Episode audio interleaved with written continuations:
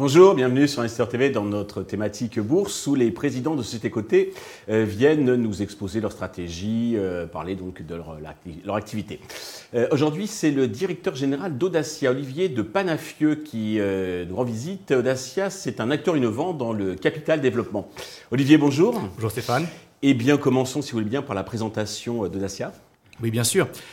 Coté sur Euronext, grosse depuis 2021, Audacia est un acteur innovant, comme vous le disiez, du capital investissement, centré autour de trois métiers. D'une part, le capital développement, qui est son activité historique, qui développe les PME familiales pour en faire des ETI.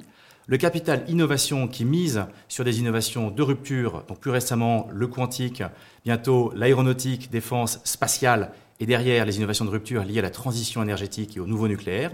Et enfin, le capital immobilier qui est centré sur les modes d'habitat partagé, en particulier le co-living. Alors, l'originalité d'Audacia sur ces trois métiers, c'est de proposer une nouvelle approche du private equity qu'on appelle la maison entrepreneuriale de private equity.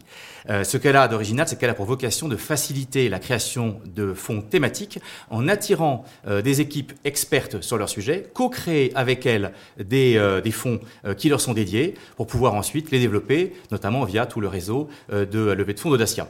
Donc c'est la maison entrepreneuriale, le private equity, dédiée à ces trois verticales qui sont bien souvent des verticales d'innovation et de rupture. D'accord, c'est votre spécificité, c'est ce qui vous distingue donc des autres sociétés. Tout à fait, exactement. Okay. Donc vous êtes coté en bourse, vous avez publié donc votre chiffre d'affaires fin février, je crois. Dans les grandes lignes, qu'est-ce qu'il faut en retenir ?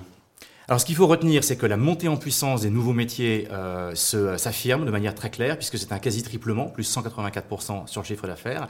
Les nouveaux métiers représentent près de la moitié, 48% exactement du chiffre d'affaires. Donc, la bascule est en marche par rapport à ce qu'étaient les anciens métiers d'Audacia et ce que sont les nouveaux métiers, donc les métiers que je viens de vous décrire.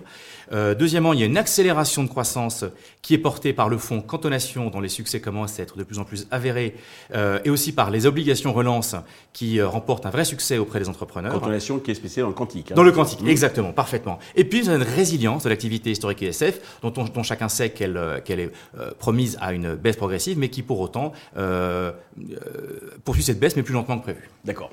Alors, pour les prochains mois, quels sont les enjeux, votre stratégie ?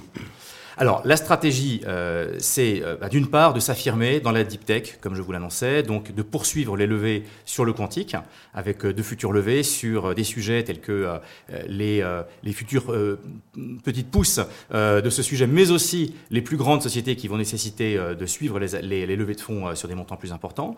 De lever aussi dans le domaine de l'aéronautique, du spatial et de l'accès à l'orbite basse, donc à la défense, à partir de sociétés privées. C'est la grande nouveauté hein, depuis quelques années. Ce n'est plus seulement l'apanage des États, mais aussi des entrepreneurs privés que d'accéder à l'espace. Et puis enfin, de développer un fonds dans le domaine du nucléaire. Donc voilà, on a là la partie deep tech quantique. On a notre métier de capital développement. Parce que vous existez depuis 2007, hein. Vous êtes coté en bourse depuis 2021, mais c'est la société existe absolument. Depuis, donc, vous avez en fait, un track record quand même assez conséquent. Oui, Audacia en fait est une société aujourd'hui cotée qui investit dans le non-coté, c'est une de ses originalités. D'accord. Et elle investit depuis des années dans le non-coté, depuis 2007, avec un métier historique autour des PME. Okay. Ces PME, c'est un métier qui se réinvente lui aussi, avec la poursuite du développement du placement des obligations relance, qui remporte, comme je le disais, un vrai succès auprès des entrepreneurs, la poursuite de la levée du fonds Constellation qui fait des deals de CapDev dans le domaine des PME, et puis enfin, et ça c'est très joli, la création d'un fonds Pépite centré sur les plus belles sociétés de notre portefeuille ISF qui peuvent donner lieu à des deals de développement ultérieurs. Et puis dernier point, nous levons aussi des fonds dans le domaine de l'immobilier partagé, et donc en l'occurrence des fonds de co-living. Oui, vous avez fait une incursion récemment dans le co-living. Exactement, voilà, tout à fait. Qui sont dédiés aux institutionnels ou aux family office et investisseurs privés. Donc en fait, il y a deux natures de fonds, tout ça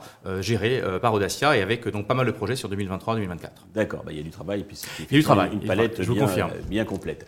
Au niveau cours, le cours est en repli de 4% environ sur un an. Est-ce que vous avez un message particulier à l'adresse des actionnaires, des investisseurs, futurs investisseurs qui nous regardent ?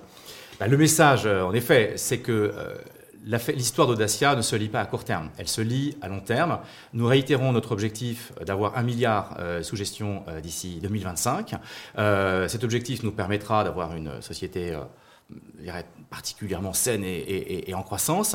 Et donc, nous y travaillons, 2023-2024, afin d'atteindre cet objectif qui nous permettra, par rapport à aujourd'hui, nous gérons à peu près 400 millions, d'être beaucoup plus important.